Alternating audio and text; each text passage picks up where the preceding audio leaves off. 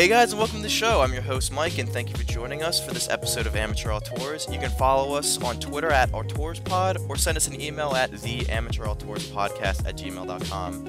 This episode, I'm joined by good friend and fellow podcaster Dana Buckler from the Dana Buckler Show.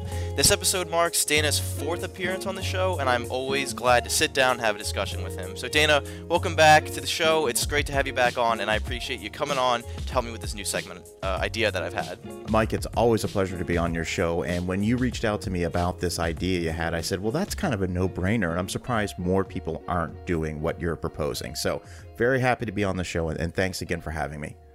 Oh, yeah, of course. And before this conversation begins, I want to remind the listeners to go check out Dana's show because the content that he and his crew assemble is incredible. And to give a quick plug, I want to say that I'm a huge fan of your twentieth Century uh, Movie Club segment. And I feel like the list of movies that I personally need to see are growing with every episode you guys release, which always excites me, but it also makes me kind of question my movie buff status because I've only been exposed to a handful of those films you guys talk about. But I guess that's kind of the point. Yeah, that was the whole idea. Is I'm forty-one years old, and I just grew up in a period of time when I feel like there was a lot more original ideas that were being produced, you know, for feature film release in theaters. And it just, I don't want to say that I've, I've become disillusioned with the films that are coming out these days, but let's be frank and let's be honest here. It's a lot of prequel, sequels, and remakes, and I, I wanted to, I really wanted to kind of unveil, if you will, or sort of um, deliver some films that the younger generation maybe haven't even heard of, or maybe have only heard of in passing. And these are movies that uh, myself and my co-host, we, we grew up watching, and these are kind of no-brainers. Although I would like to point out that in recent episodes, I've been stumped by a lot of the picks that my co-hosts have been offering. And in fact, there's been, I'm starting to put together a list of movies that I have to see from the twentieth century movie, from the twentieth century that I haven't seen yet. So I was, it's been a lot of fun. And uh, actually, just as of recording this right now, I just wrapped up volume eleven. So we've got eleven episodes of this series in inside of, uh, you know, four months, which, to understand that that's on top of all the other episodes that we're doing for the Dana Buckler Show. So uh, I'm glad you like the show. I think it's really starting to have the desired effect that we were going for when we for- first came up with the idea. Yeah, and you mentioned you just wrapped up on an episode, so I'll be looking forward to that one. But I want to say it's not a coincidence that I brought up the twentieth Century Movie Club here, because I feel like this segment we're about to try out is very much partly inspired from that core idea of recommending movies that we feel that everyone needs to see. So today, I wanted to try something out a little bit different, and we today I'm hoping we can kind of merge, in a way, two segments from our show. So the twentieth Century Movie Club from you, and a segment that I've been kind of throwing out there of what am I missing, and continuing continuing off of what you were describing, what am I missing was something that I started back in the summer of twenty eighteen, where I would gather these lists of classic films in my mind that I had yet to see, the kind of films that I feel like were no-brainers for everyone, but I just have yet to get around to. And so what I would do is I would watch them, review them, and figure out if I was indeed missing out on that particular film. So these included twelve Angry Men, Fear and Loathing in Las Vegas, Brazil, you know, Rebel Without a Cause, things like that. And so with both of these premises in mind, this segment we're going to try out today takes that recommendation system from the twentieth Century Movie Club and pairs it with this format of what am I missing, or, or so I hope. So we're both going to recommend, you know, two to three separate picks, and there are literally no restrictions on what we can recommend. And I th- and I think you'll be able to tell that throughout the episode. And it's in its early development right now, so I appreciate the patience from the listeners as we work out the kinks of the show. The goal is to do this once a month, typically at the end, and the working title is still What Am I Missing? So hopefully all that made sense and not too convoluted. But without further ado, Dana, would you like to start us off with your very first pick of What Am I Missing? Absolutely. Now, uh, if I could just, again, shamelessly plug my show just for a moment. As you uh, as you know, I did a three-part series on baseball, which was completely, pardon the pun, out of left field. So I'm a big fan of sports. I think listeners of the show know that I'm a big fan of football, but my other love is professional baseball. I'm a huge fan of baseball, and I just love so many aspects of the game. So I did a three-part series where I brought a friend of mine on who played baseball through high school and at the college level. And, you know, what we did was we kind of we talked about his journey, and then we also talked about the game itself and how it's evolved, very much evolved over the past thirty years. And then we got into our baseball picks.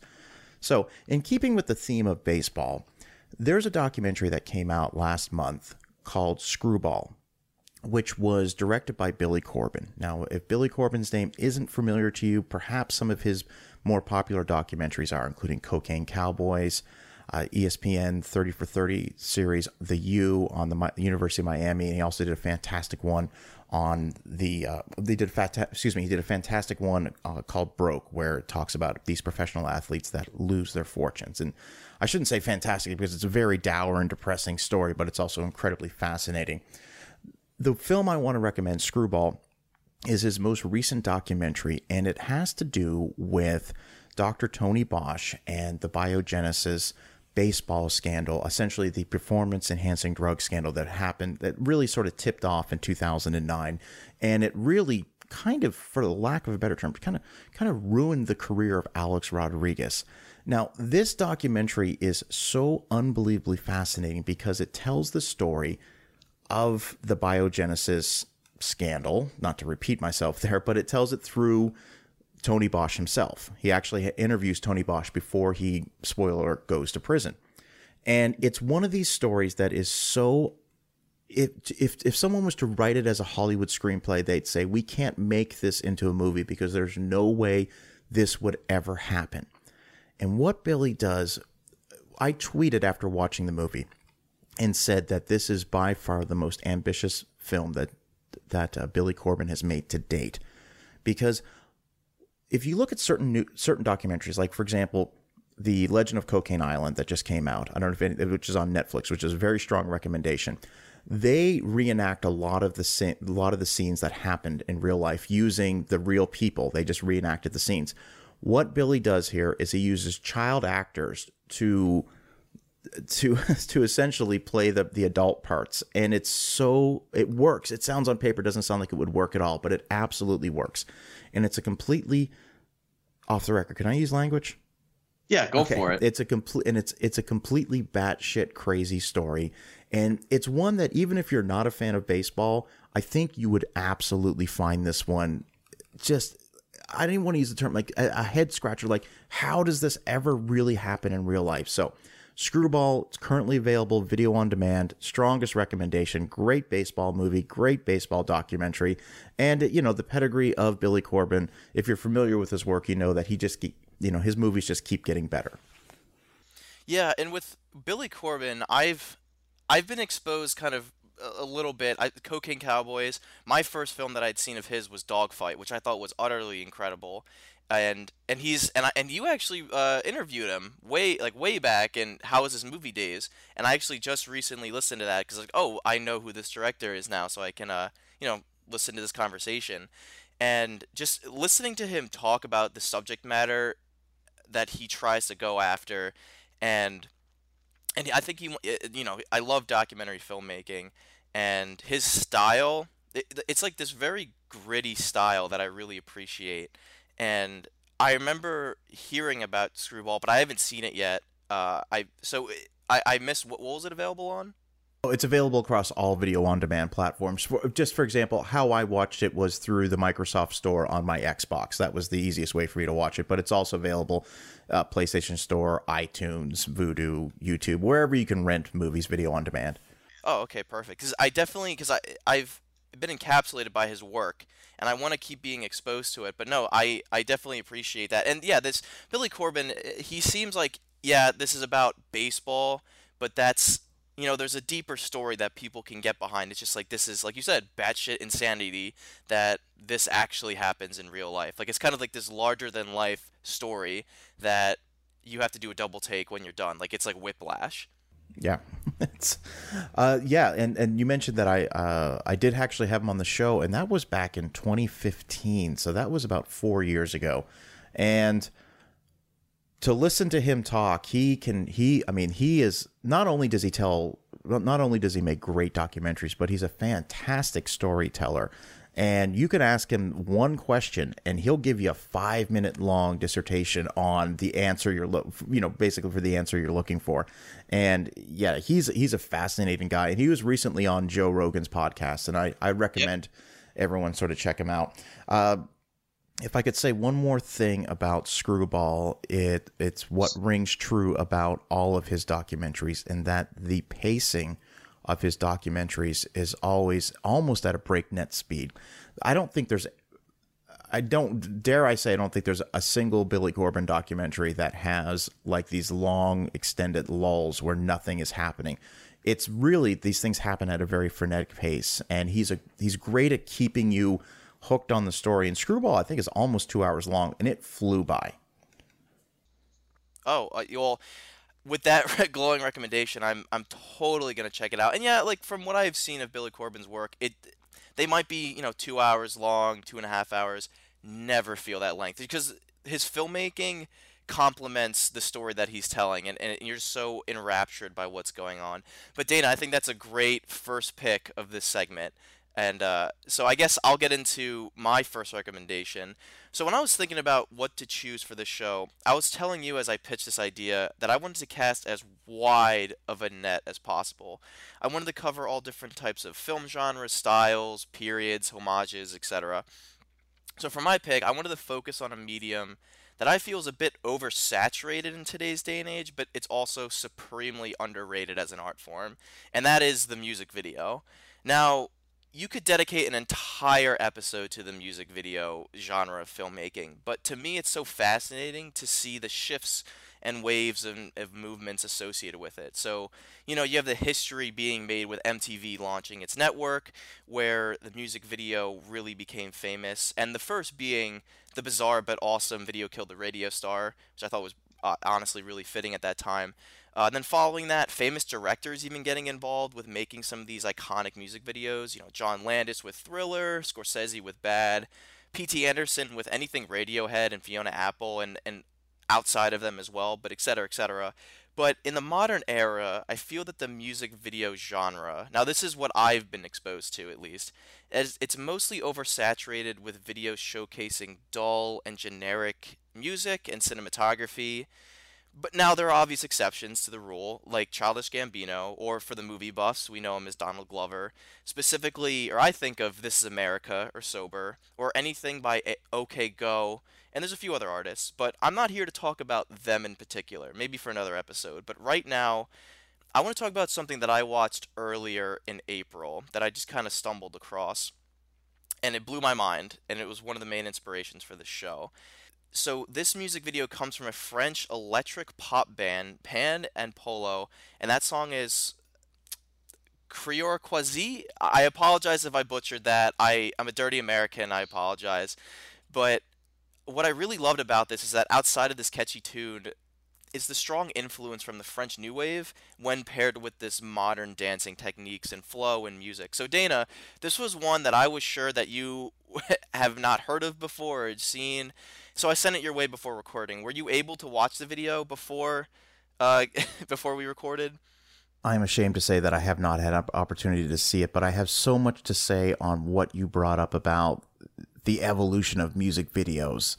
Because I I was growing up during a period when when you turned M T V on, it was hours and hours of nonstop music videos, and that's that's all it was. There occasionally there would be uh, a themed show like the Headbangers Ball or Yo M T V Raps, which would have hosts and they would have interviews and whatnot. But for the most part, it was just music videos. And it, it, as soon as you said directors meant director, I mean prominent. Esteemed directors doing music videos. Before you even said it, I immediately thought of Scorsese doing Michael Jackson's Bad, which I invite people to go. That's that entire, it's not even a music video. It's a short film. And same thing with Landis's uh, Thriller. But yeah, there was a lot of art and, and, and, and craft that went into making those music videos. And, you know, right down to Michael Bay directing Meatloaf music videos. I mean, there was gr- auteurs that, that, that they were taken seriously now.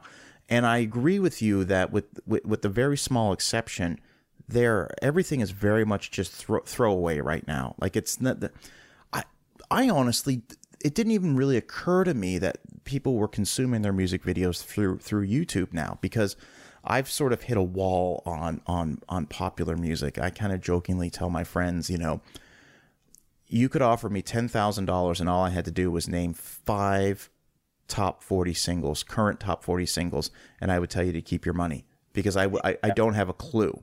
And I'm twenty-three and I couldn't do that. Like, no, no way.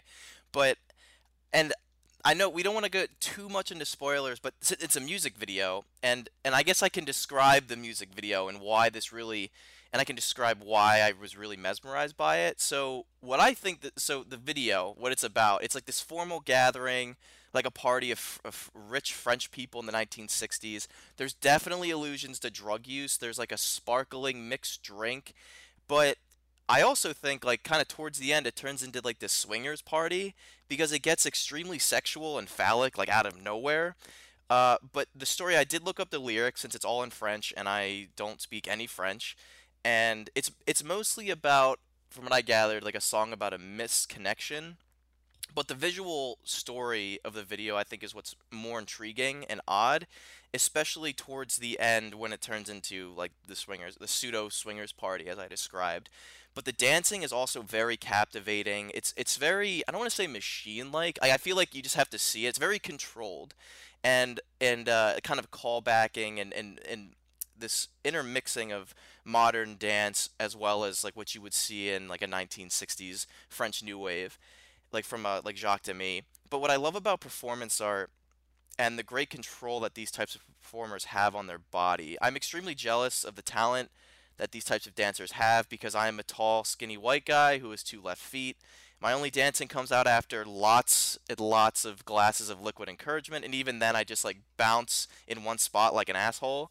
But uh, it just it's just so mesmerizing. Like I, I think I think the first, like when you when you watch the video, either you or the listener, I I honestly feel when you f- like those that first like two minutes, you're gonna be like wow, and just keep rewinding, rewinding with the camera work and just every different movement each performer is giving.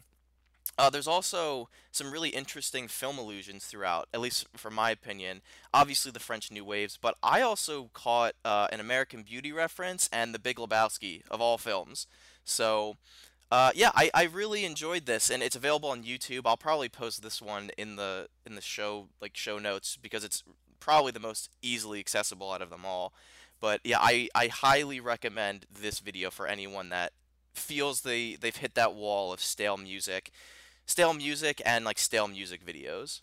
Uh, a couple things. One, when you sent me the link to the to the music video, I was at work, and I, I remember saying to myself, well, watching this on my phone at work while I can be easily distracted is not the proper setting that this video deserves. So this is one of these ones where I'm going to fire it up on the flat screen with the surround sound and really take it in. And and if I could mention, there was a band in the late nineteen nineties, a French band called Air, and they came out with an, a C D called, or an album, excuse me, called Moon Safari, which I find to be one of the most mesmerizing sort of French.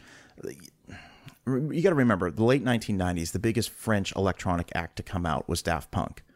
Of course. Uh, whereas Moon Safari, imagine if you took Daft Punk and you took the beat away. And it was just sort of these very melodic and, and beautiful electronic songs that have some some fantastic vocals, some fantastic singers that come on and and, and do compliment and do comp uh, compilations with with the band. So I'm looking forward to watching this music video, and uh, like I said, it'll be it'll be today. It'll be today, and uh, you'll you'll be get you'll be hearing from me. So I'm looking forward to it. I was gonna say I can't. Yeah, it, it's definitely. Lots of vibrant colors. Like when you think of French New Waves, is what you're gonna get. But it's it's it's definitely interesting, and I highly recommend it. So that's my that's my first pick. So Dana, why don't we get into your second pick? So my second pick was inspired by our last conversation. The last time I was on your show, we were talking about Bohemian Rhapsody, and it just seemed to me that the general consensus amongst a lot of people that have seen the film is that even though some people find it very problematic, nobody Uh, seems to disagree that the final, and I don't want to get into spoilers too much, but the final performance, if you will, of that film is easily one of the best parts of it.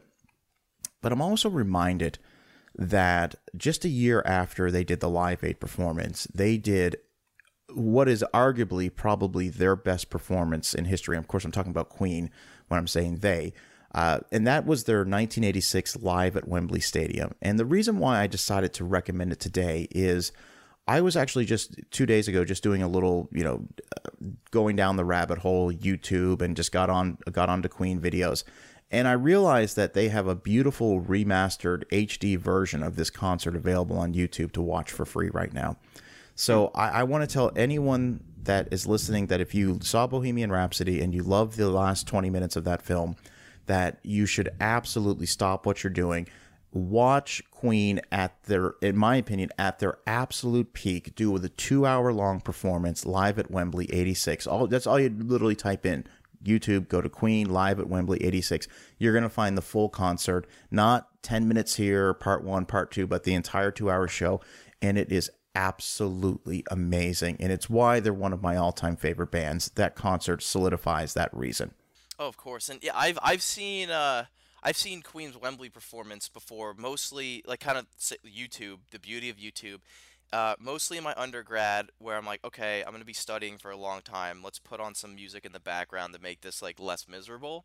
So I would put Queen on, and that's, that's, I wouldn't recommend that, because then I just started watching Wembley, yeah, uh, the, or the performance. Cause I put, I would put it through Xbox on the T V just for the background. And then I would, I would, I would like occasionally peek behind my laptop, and then my laptop just was like thrown on the floor, and I was just watching Queen. So maybe not like the best study, uh, um, like ambient noise, but no, I totally, uh, totally agree with you that this is such like, there's Live Aid, and then there's Wembley. There's like, I think almost all of the iconic like Freddie Mercury poses, like him in his like yellow jacket, him posing, just, you know, screaming to the mic, or just like, you know, like belting, comes from either Live Aid or Wembley, mostly Wembley in my opinion. But no, I, and I, and I think it's interesting that you're, uh, it's, it's like a historical document that you're re- uh, recommending this week, because I think it's one that people, or at least in my generation, they're kind of forgetting about. Like this, they need Bohemian Rhapsody to remind them, but then they're just like, oh, yep, there's the Bohemian, like the credits roll, and they don't do any more exploration into it. And I and I know people that are like that. They're like, oh yeah, Live Aid was amazing. I'm like, well, you can actually go watch all of Live Aid right now. You don't need a movie to recreate it. To me, that's like the bonus features. Like this was a historical event that was awesome. So I I, I think that this is an awesome recommendation for really anyone if they haven't seen it. Just give them that final push to go into it. Yeah, and there's no excuses now, because it's free, it's on YouTube, it's in its entirety. And, you know, I know that Bohemian Rhapsody generated a whole new uh, group of fans of Queen. So if you're if you if you if you discovered Queen through Bohemian Rhapsody, and you love the, you know, you, you you've fallen in love with their music, you're doing yourself a disservice disservice by not watching this concert film, which is on YouTube for free. So please, everyone, check it out. It's amazing. Exactly. And since that's on YouTube, probably going to go right in the show notes as well, since it's easily accessible. So with that, I'm going to go, go transition right into my second pick.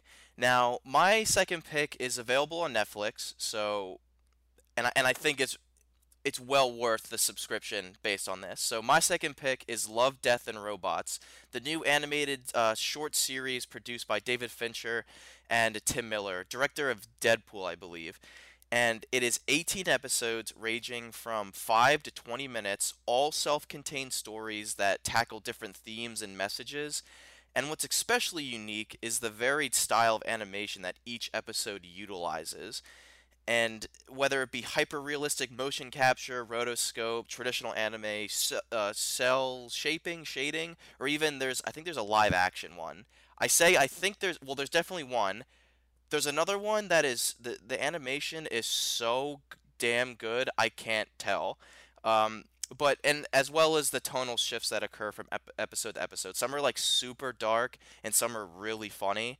And my one sentence review of this is, it's everything Black Mirror wants to be. Now, Black Mirror is a great show, another Netflix exclusive that's great on its own. But it, it to me, Black Mirror has a lot of great concepts with some exceptional episodes, but to me, the majority are very overly long and they just kind of drone on a little bit and they're really heavy-handed, where these animators and storytellers with Love, Death, and Robots get in and they get out. They tell their story and they don't overstay their welcome and they get their point across. You can really feel the passion and heart in each episode, each and every episode at that, and, and, and it's just great. Now, and I want to say this, I don't want to spark a whole, because this is a debate in itself. It, it, this... After watching this, it pisses me off that old-fashioned filmmakers are literally campaigning and petitioning for these works not to be considered for any Academy Awards solely because they are available exclusively on streaming platforms. So that and that's that's kind of what I, I get really passionate about this subject. But before I get and devolve too much, Dana, what what about uh, your exposure to Love, Death, and Robots? Well, based on your recommendation, I I actually sat down and watched the first episode. And this is the one that involves the getting super vague here, but just involves the arena fighting, if you will. Mm-hmm. And I think that might be one of the longer episodes because I think it clocked in at like fourteen, fifteen minutes, something like that. And uh, again, when it, going into this completely, not even reading the synopsis of what this episode was about, I went into it completely blind. Holy shit, was that good? Like that was... Oh. I mean, that was that was excellent. And the problem I have is I haven't revisited or I haven't visited the other ones because I'm scared, if you will. I'm concerned that that first episode may have set the bar so high, not just only on its story, but on its animation, which was unbelievable. Uh, that I'm I'm almost one of these ones where I, I, I, I'm almost a little worried I'm going to get a little disappointed. So maybe maybe you can ease my fears a little bit and tell me that it, it you know there are episodes that are better than that one, but I wonder if that was deliberately put in the first spot. Is that, in your opinion, the best episode of all the ones that are on there? No, it's not my favorite one, but it's my top three because I feel like that really set the tone of the show and that it's Well, that one in particular is hyper-violent. It's not for kids. It's animation. It's it's not uh it's it's not like this is not Pixar. This is not DreamWorks. This is adult content, and I can see where you're coming from. But I think because of the vast variety of animation and styles and and tones that are covered, there's I mean obviously there's there's episodes that are better than others. Um. There are some that I, though even the ones that I didn't like very much, I could still see all the merit in them, and I think there's there's something for everyone. And and I have my top three. So for anyone that is a little trepidatious about going to the show, I would recommend these three because I think they encapsulate the whole show. There's I think it's Sami's Edge, which is the first one, which is about the gladiator monsters. Three Robots, which is, I think, the following episode following that one, which is about robots on vacation, which that's all I'll say. And then there's Shapeshifters, which the only way I can describe it is that it's American werewolves versus Taliban werewolves. Okay. That's that, that's right, it. That's like, enough. That's, I'm intrigued. Like, that, I think, is enough. It's going to be like, what? And, and but there's, you know, there's so much other, like, all of them are excellent in their own right. Uh, some I think a little bit slow, but so, I think there's just so much here with this animation. Uh, I I think I, like I said, I understand where you're coming from, like being like a little trepidatious, like oh man, like that bar was set super high, which is kind of what I had with Black Mirror. But I think here it either raises the bar with each episode, or it just maintains it from there. Like it's it's high octane. Like if you watch the trailer, it's like seizure inducing. And I I absolutely loved it. I watch. I think it takes two hours to watch all of them straight through, and it's it didn't feel like two hours because each episode was its own self-contained story that I never was like oh I was never checking my watch when one was over. And like I said, some of them are utterly mind-blowing with the with the visuals that they have, the stories that they're able to tell, and there it's it's it's honestly such a work of art. I think one episode, I think it's the one following Three Robots, it actually uses the, I think it's the director or one of the uh, lead animators of Into the Spider-Verse, so it has that animation style in this like super adult story idea. So it's, you know, you're going to get something new with each episode. If I could say one thing about Black Mirror, you know, I... I love, I mean, I listen, I'm, I'm like everybody else. I love that show. I might be a little more, I might be a little kinder to it than you, in the sense that I have found every episode to be near flawless. And that's just, again, this is just a personal opinion. And I think the, I mean, I wouldn't say near flawless, but I think what's wonderful about that show so grossly overweighs the it the the, the slight issues with it. I, I, I just I don't know. I, listen, I love Black Mirror. I'm, I'm gonna I'm gonna defend it. I'm gonna defend it to the very end. I just think it's I think it's just an amazing show, almost flawless. And I don't want that to, like, I mean, yeah, I kind of, like, really threw a haymaker its way. And and I want to say, like, I, I, I do, I'm also a fan of Black Mirror.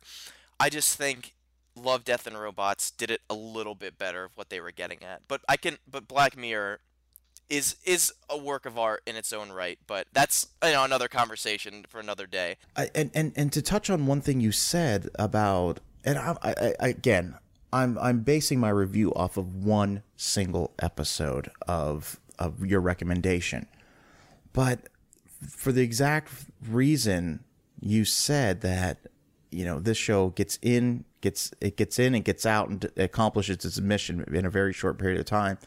Whereas with at least the first episode, I wanted to see that whole story explored a hell of a lot longer.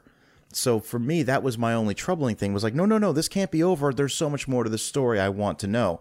And I just think that's where Black Mirror will will will accomplish that, is it will give you more of the story.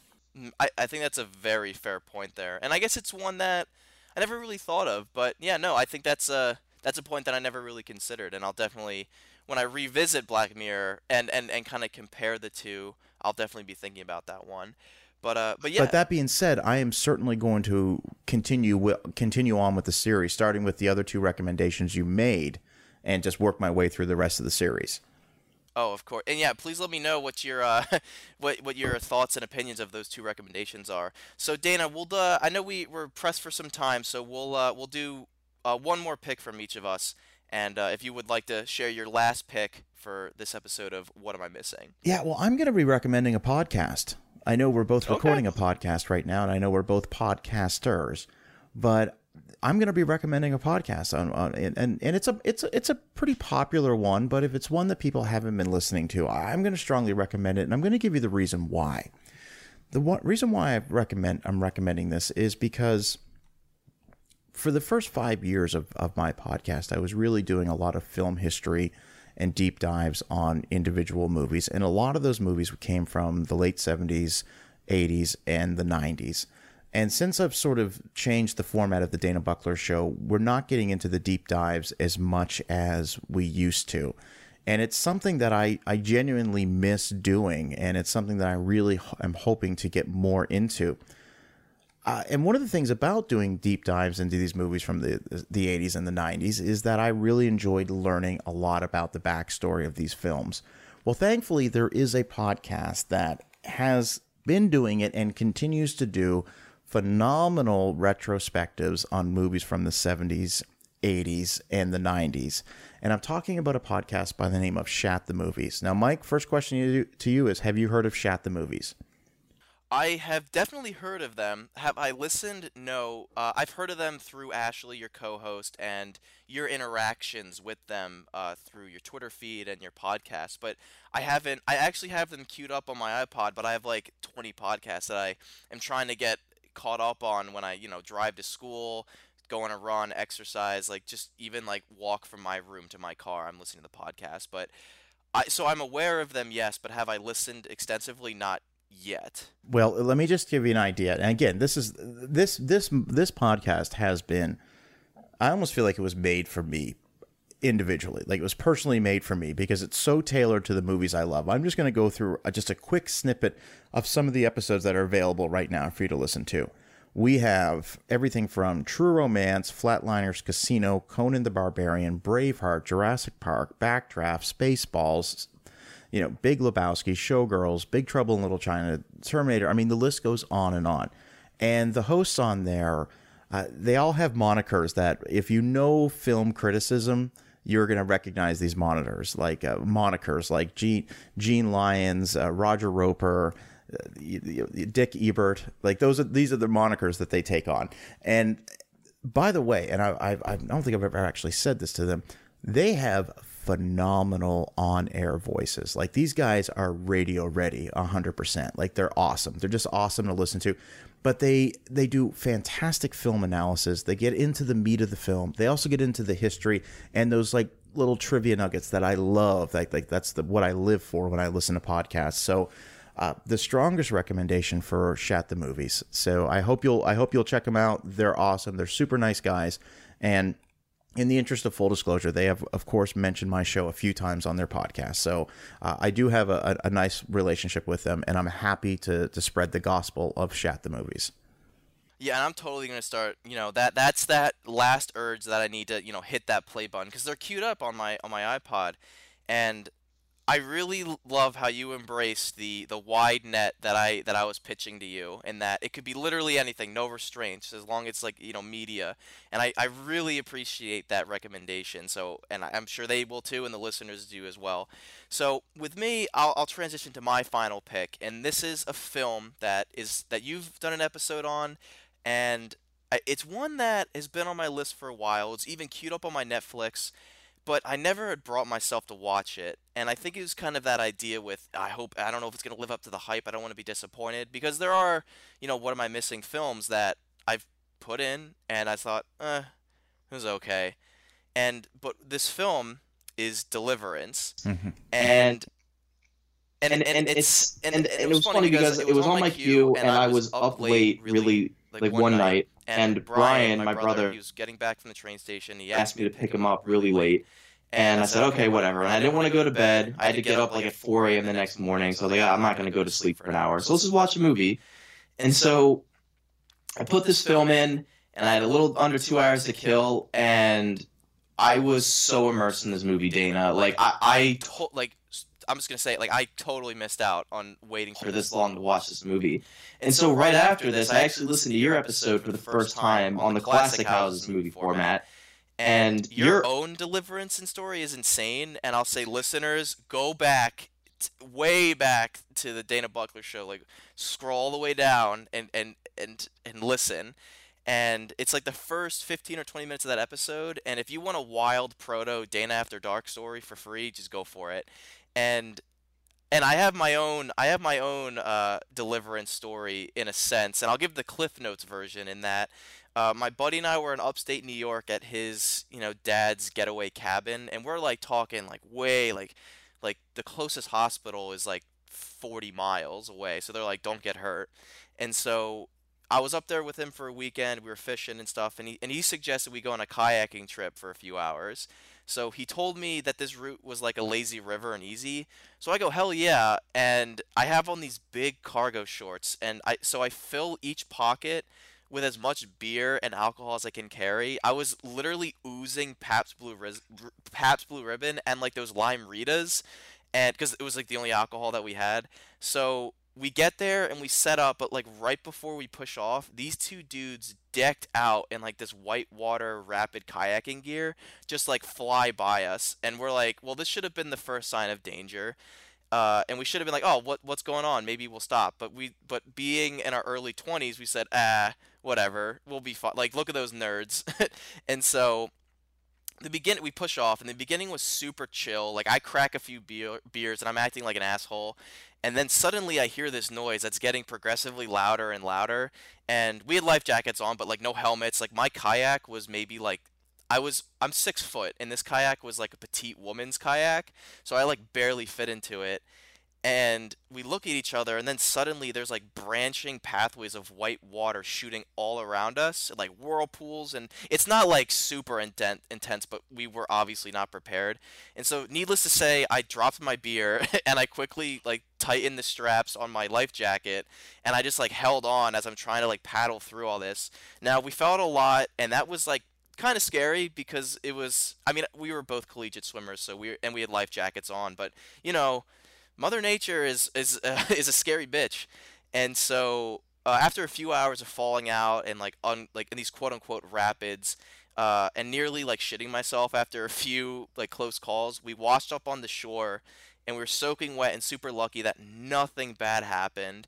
But I bring this up because I was getting flashbacks to all of the Whitewater Rapid scenes in this film, and I and and I think that's another reason why I really liked it, in that, you know, the history behind this film is is amazing in itself, and, and I would totally go go uh, for all the listeners who want that in-depth history, go to Dana's episode because you go into that, but you know, everything, and you and I think it's that grittiness, and like like for example, the uh, I believe the film wasn't insured, so all the actors were actually going down uh, these whitewater rapids with the danger of, you know, serious injury, or John Voight climbing the side of this mountain in broad daylight because they needed the shot. Like, and I think all of that just adds to this grittiness that Deliverance is able to Uh, emit from it, as well as, you know, all the strong acting from, you know, Burt Reynolds, John Voight, and the other two. It's it's it's just such a great film, and I and I totally missed out on this one.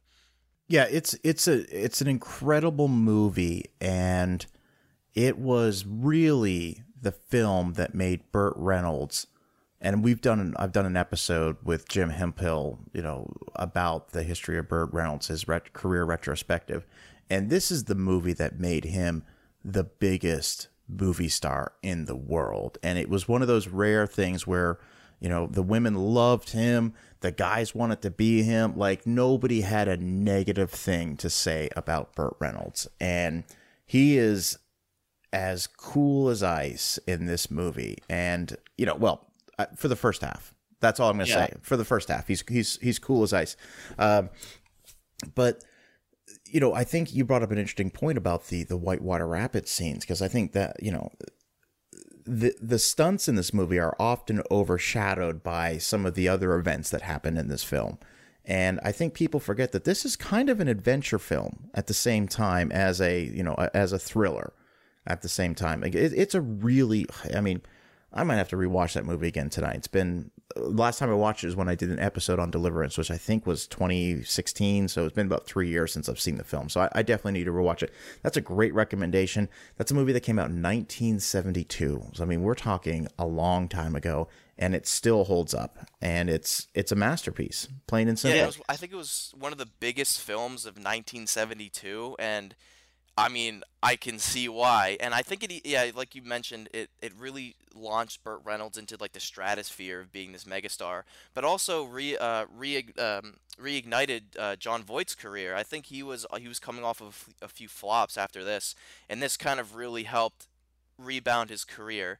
So yeah, I I thoroughly enjoyed Deliverance. I when I finished watching it, I picked up my brother at like uh was it, it was like twelve thirty in the morning, and I was like, dude, I just watched Deliverance, I want to talk about it. And he was and he just came back from like a long night of uh, I think he he's in law school, so I think he just came back from like a mock trial, and he was like, I just want to go to fuck the bed, man. Like, I'm sorry, I, I just can't talk about this right now, especially as a film that's so visceral as Deliverance. But yeah, I, I totally recommend this to anyone. It's it's available on Netflix. Uh, I I I mean, I think it's available on Amazon for rent, but definitely Netflix, and I and I and that as well. So that concludes my uh, my picks for this episode. I know I think we're finishing up just on time, so I know you got to get out of here, Dana. Yeah, and listen, the next time you have me on, I'll I'll be will be more time, and I, I I'm having fun. This is a great concept you got going on, and and there's no reason why we couldn't do five or six picks apiece on on the next time. So I, I look forward to coming back on, man. Thanks for having me. Oh yeah, awesome. And and Dana, where can uh, uh listeners find you if they want to reach out to you or follow for any of your content? Absolutely. Well, the Dana Buckler Show is going to be available wherever podcasts are found. I think that's the easiest way to to to send people to the show itself. If you want to follow me on Twitter, uh, the show is at Dana Buckler Show. My personal Twitter is at the at Dana Buckler. Uh, it's available. You can follow me on Instagram at the Dana Buckler Show. And if you want to email me with questions or comments, it's the Dana Buckler Show at gmail dot com. And Mike, I know we've talked about it before, and we're definitely going to, I'm definitely going to have you back on my show soon, and pencil yourself in for the Star Wars episode nine review, because after that very long and very extensive multi-part conversation we had on Star Wars, I mean, it makes perfect sense that you'll be the one that does that review with me. So I look forward to having you on. That's not till December. I'm sure I'm going to have you on before then, but just make sure you got that penciled in.